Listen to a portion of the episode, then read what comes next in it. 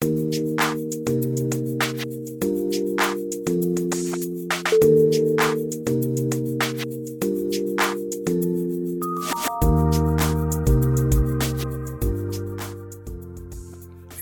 سلام دوست من.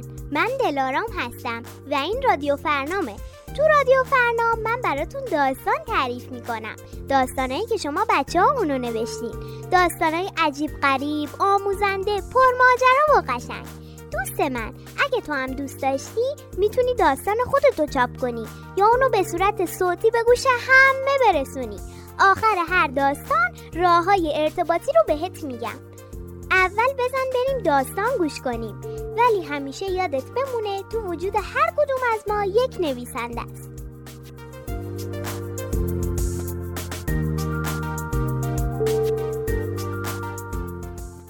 این داستان منظره ای در آغوش مادر نویسنده کوسر قائدی کاری از گروه انتشارات فرنام مناسب برای گروه سنی ب و جیم یکی بود یکی نبود. با صدای جیک جیک پرنده ها از خواب بیدار شدم. همین که از اتاقم بیرون رفتم تپه خیلی زیبایی رو دیدم.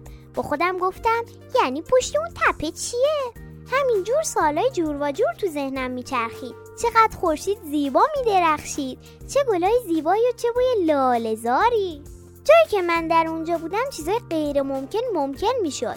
رفتم تا سر و صورتمون توی چشمه بشورم. اما چشمه پیدا نکردم و تو دل خودم گفتم یعنی تو اینجای شگفت انگیز چشمه نیست؟ جلوتر که رفتم چشمه یا دیدم که مثل انسان ها چشم ابروس مو و صورت داشت. گفتم شما کی هستین؟ گفت من چشمه آرزوها هستم. تو اینجا چیکار می‌کنی؟ منم تمام ماجرا رو براش تعریف کردم. اون گفت پس آرزو کن تا برات برآورده کنم. منم آرزو کردم که به خونه خودم برگردم. تا این کلمه رو گفتم چشمام باز شد. یهو دیدم که تو بغل مامانم هستم.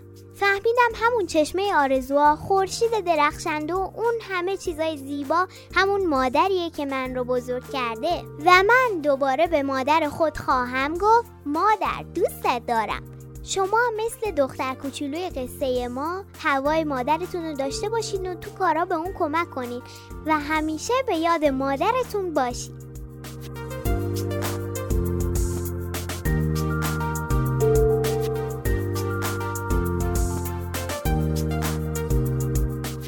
امیدوارم از این داستان لذت برده باشی. دوست خوبم. اگه تو هم می‌خوای که داستان خودتو بنویسی من کمک می‌کنم تو می‌تونی داستانتو با صدای خودت بخونی یا ما این کار رو برات انجام بدیم. داستانتو از طریق این اینستاگرام واتساپ و تلگرام برای انتشارات فرنام ارسال کن تا داستانتو به صورت چاپی یا صوتی تولید کنی و اسم عنوان یه نویسنده کوچولو ثبت بشه.